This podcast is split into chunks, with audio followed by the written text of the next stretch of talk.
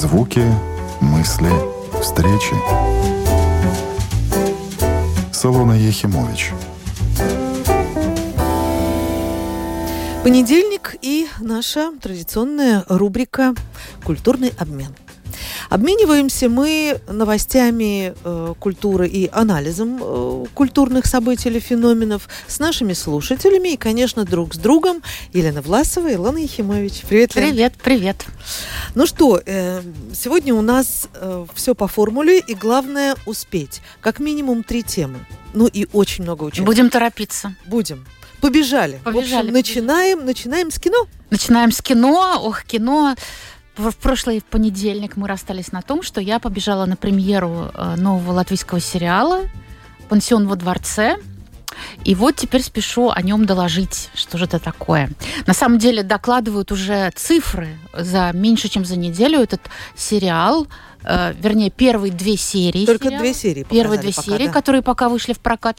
Теперь же у нас э, сериал показывают сначала в кинотеатре, и только потом он выходит на телевидении и всяких там потоковых э, каналах. Так вот, за неполный, неполную неделю его посмотрели уже 7 тысяч зрителей по всей Латвии. Да, это очень хорошие цифры. Если пойдет так дальше, то у этого сериала есть все шансы на то, чтобы стать самым посещаемым сериалом года. Точно так же, как самым посещаемым сериалом позапрошлого года был э, сериал той же самой студии. Это студия Миструс, э, Миструс Медиа, которая сняла знаменитый теперь уже сериал «Эмилия, королева латвийской прессы». А теперь «Пансион во дворце». Да, возвращаемся к нашим баранам. Итак, э, сериал, этот сериал поставлен по одноименному роману классика латышской литературы Аншлова Эйглейтиса. Значит, большая часть жизни этого писателя прошла за, за границей, в эмиграции. В 1944 году он эмигрировал сначала в Германию, потом в Швейцарию и в конце концов осел в США жил в Калифорнии, где, в общем-то, занимался литературной деятельностью, написал более 50 произведений в разных жанрах. И он был и поэтом, и писателем, и драматургом, и критиком. Но, собственно говоря, особых денег ему это не принесло. Ну, вот когда нас дошли слухи о том, что, например, одна из его пьес стоила 50 долларов. Ну, что такое 50 долларов, да, даже в те времена? Даже в те времена, да. Вот, поэтому деньги он зарабатывал другим, журналистским трудом. Он брал интервью у знаменитостей в Голливуде. И взял интервью у огромного количества звезд, начиная от Хичкока, и заканчивая молодыми Томом Крузом, Арнольдом Шварценеггером и Джоном Траволтом, Траволтой и, и кем только не. Так что он был достаточно известным вот таким журналистом, голливудским журналистом. А, ну, книга а, «Пансион во дворце», которая, кстати, входит в школьную программу в латышских школах, он написал в 1962 году, и это своего рода, ну, можно даже сказать, что это автобиографическое произведение, потому что в нем он рассказывает отчасти свою реальную историю. Ой, что же это за дворец такой, о котором идет речь? Да, значит, в 20-е годы отцу Аншловада Эглетиса, тоже знаменитому латышскому писателю начала 20 века Виктору Эглетису, молодое латвийское государство подарило за его литературные заслуги дворец. Ну, это, конечно, никакой не дворец был, это была усадьба, которая ранее принадлежала немецким баронам. И вот она досталась Виктору в таком уже достаточно обшарпанном виде. Ну, и из нее планировалось сделать что-то такое, ну, литературно-художественно-творческое. В общем, какой-то дом культуры. Ну, ну типа дома культуры, да, да. да с таким Лом. прицелом это все и, и, и дарилось. И вот когда э, Виктор вместе со своими сыновьями впервые приехал в это место, это э, место называется Инцемс под Сигулдой, очень красивый живописный уголок, они, конечно, пришли немножко в недоумение, потому что, ну, что делать с этой развалюхой было непонятно. Более того, это э, помещение им досталось вместе с обитателями. Там оставались жить люди, которые работали слугами у того самого немецкого барона. И они остались жить в этом дворце, в кавычках. И что с ними делать, было непонятно. И тогда Виктору Эглетису, который был, в принципе, достаточно такой предприимчивый человек, пришла в голову гениальная идея сделать из этого гостиницу, то есть пансион, куда летом могли бы приезжать ну, деятели, его друзья-товарищи, рижская богема, художники, писатели, музыканты. С трехразовым питанием. Да, и с прекрасным видом из окна. Что, собственно говоря, они и сделали. Дом литераторов, да. Да, да. Я думаю, что если бы, например, кто-то решил снять сериал про то, как аналогичная протекала творческая жизнь э, в Доме писателей в Дублте уже в советское время, было бы нечто... Тоже бы сериальчик получился. Да, тоже был бы неплохой сериал. Серии на сто. Да, многим есть что вспомнить. Но здесь в сериале речь идет, конечно, про 20-е годы. И это очень важно, потому что э, недаром кто-то из критиков назвал эм, э, эту книгу, сюжет этой книги и этого сериала как э, своего рода такой вот утраченный рай. Да, то есть это 20-е годы, это только что родилось латвийское государство, недавно закончилась война, люди полны надежд, и как-то все начинает налаживаться, и творческая жизнь бьет просто ключом, да, то есть модернисты в литературе, в искусстве, в, в, в музыке, все это а, очень развивается бурными темпами. Но, как мы знаем, это все долго не продлилось. Но вот действительно в 20-е годы это было такое благословенное время для Латвии.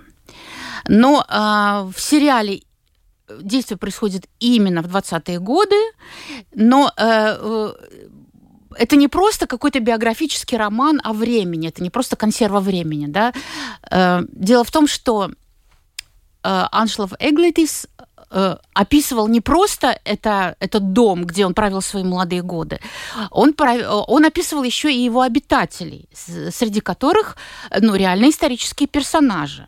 То есть, а, с одной стороны, это все-таки художественное произведение «Пансион во дворце», сам роман, а с другой стороны, э, там действуют ну, реальные исторические персонажи, реальные художники, а, писатели и так далее. Да? Поэтому это, ну, отчасти это и документальное произведение. Ну, да, да, да, да, чуть ли не наполовину, да? Да, симбиоз.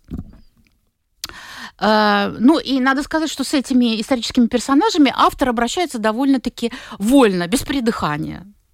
И если они там, скажем, любят горячительные напитки, то, в общем-то, как бы, ну, это изображено без утайки.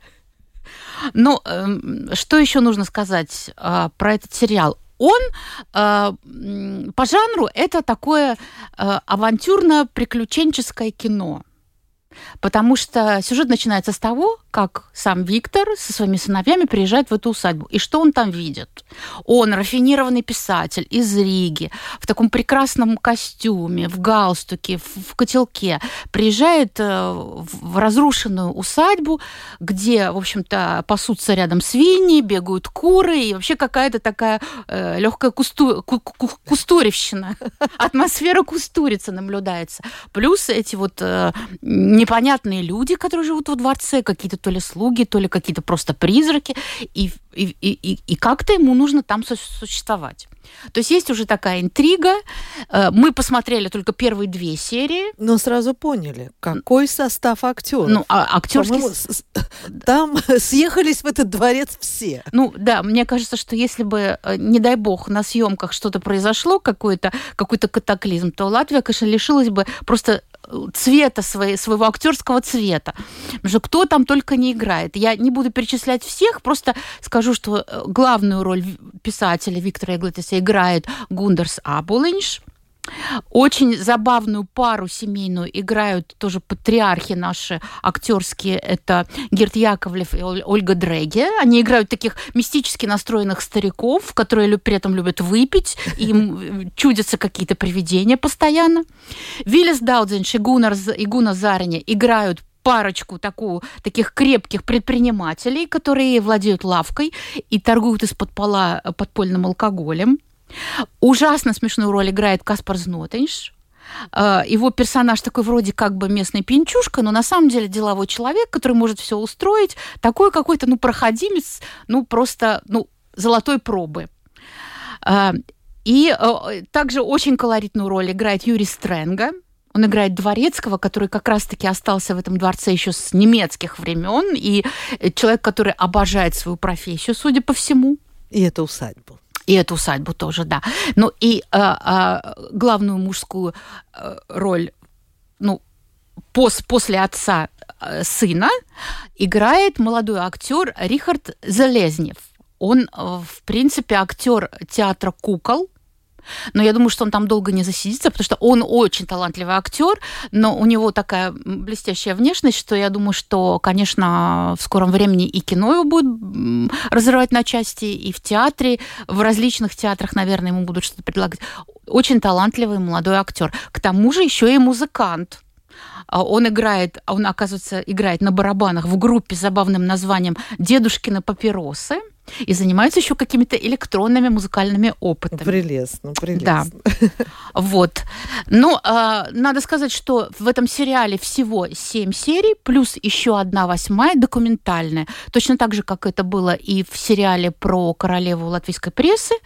Э, последняя серия рассказывает о судьбах э, этих людей, участников действия, э, о том, что с ними произошло э, уже после действия романа. То есть, ну, в 30-е, 40-е и далее годы. И тут, конечно, уже все шутки в сторону, судьбы этих людей были очень драматичные.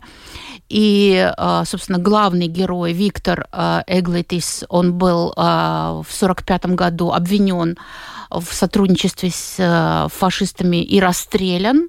Сын его в 1944 году эмигрировал также мы знаем, что очень драматично сложились судьбы многих художников, Романа Суты и Валдемара Тона. Ну, в общем, короче... Они это... тоже все в этом сериале Они все участвуют в этом сериале, их всех показывают под своими именами. Но теперь мы подходим к главной нашей героине. Да. Потому что она стала героиней нашей программы. Она стала героиней нашей программы.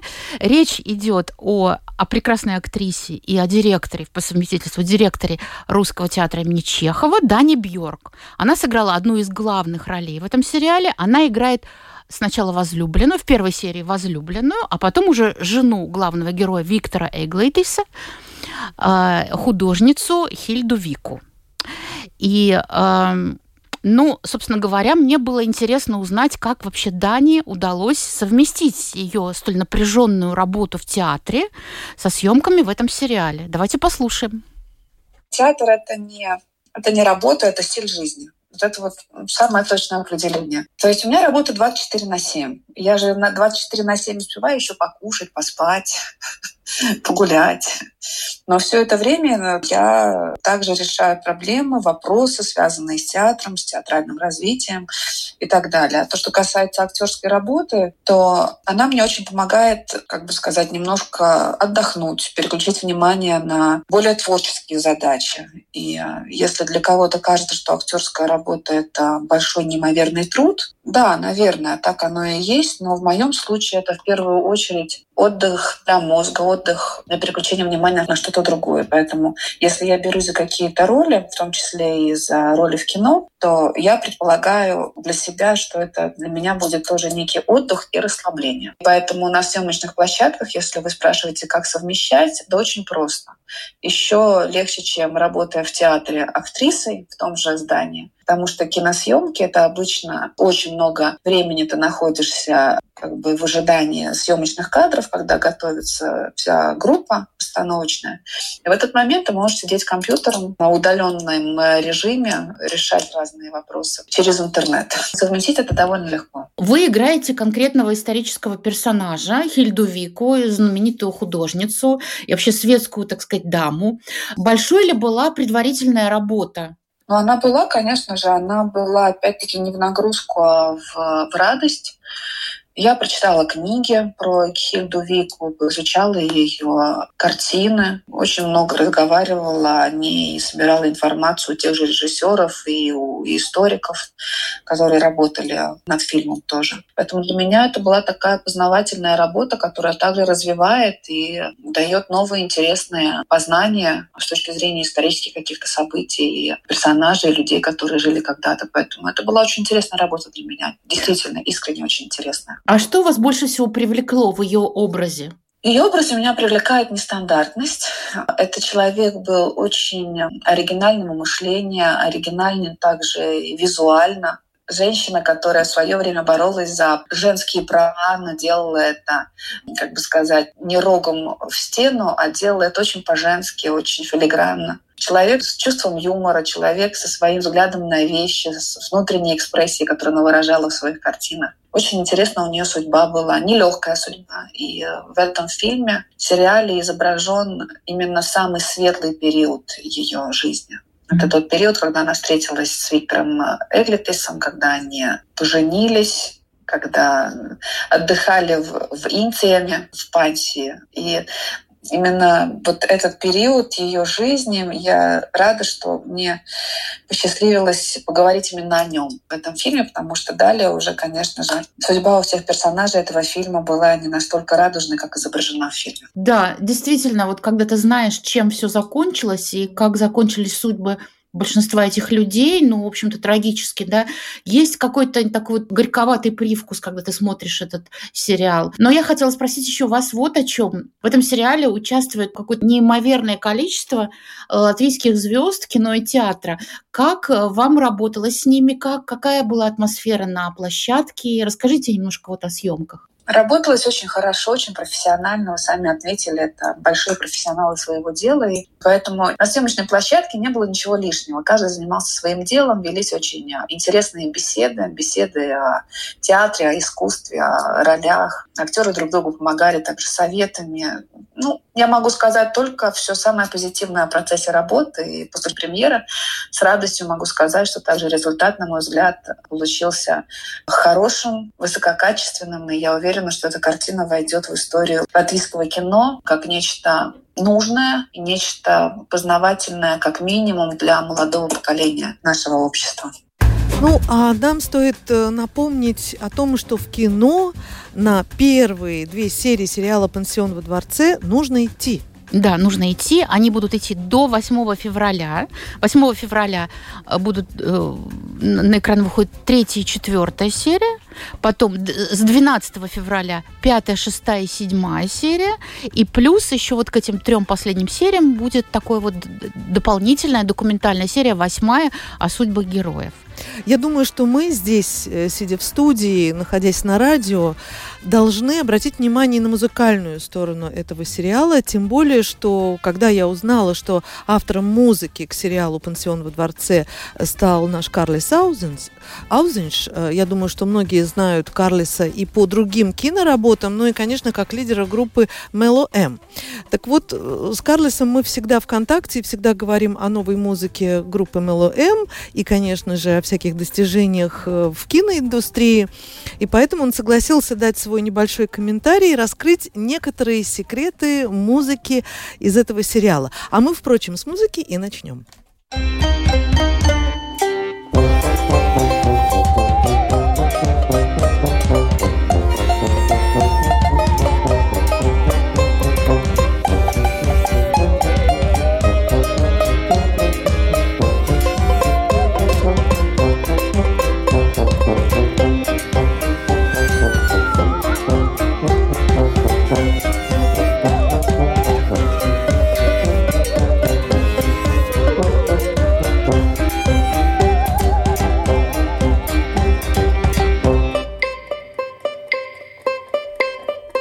А я тебе задам вопрос, конечно же, о музыке. Твой киноопыт огромен, и мне кажется, что сейчас даже у тебя какая-то внутренняя собственная игра какая мелодия, какой стиль, что подойдет к сериалу. Но тебе проще, потому что, как мы знаем, композиторы начинают свою работу, когда фильм, собственно, смонтирован.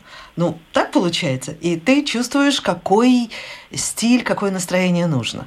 Ну да, картина мне дает, э, ну как бы вдохновление. Это очень важно, что я вижу на экране. В принципе, ну да, так и работали с этим фильмом, что э, картина очень вдохновляла что там должно звучать. Я смотрел на всю эту атмосферу как на историческое какое-то событие и думал, что надо что-то такое немного, как бы, э, картина, она немного такая грязная. И в музыке я хотел тоже найти какие-то, ну, такие неправильные нотки или какой-то немного такой неправильный подход – чтобы это все очень вот так, э, ну, хорошо э, соплотилось, да. И в голове я придумал свой ансамбль, который там живет в этой картине. Ну и так и вот и на нем и работал, да. Карлес, у тебя большая коллекция музыкальных инструментов, даже не до инструментов, неправильных инструментов, что ты любишь какие-то необычные угу. звуки, звукоизвлекать даже из каких-то детских игрушек музыкальных. Вот что-то такое тебе пригодилось, неординарное, нестандартное? Да, да, да. Ну, в этом фильме особенно мне понравилось, что я много мог использовать пилу, пилу ручную, да. Так, ну, у меня она вообще австрийская и называется поющая пила, но она профессиональная пила, которая поет. И потом э, такая интересная свистулька, которая, ну, тоже она как бы в своем понимании, она должна Э, сделать звуки птиц, но я сумел там сыграть несколько мелодий, которые очень много потом уже в фильме звучат. Я надеюсь, что и сегодня мы сможем услышать э, мелодию, по крайней мере, фрагмент музыки, которая звучит в сериале «Пансион во дворце». И ведь это тоже очень важно, особенно если мы говорим о радио, сторона кино. Благодарю, поздравляю с премьерой и слушаем музыку. Ну, спасибо большое, да.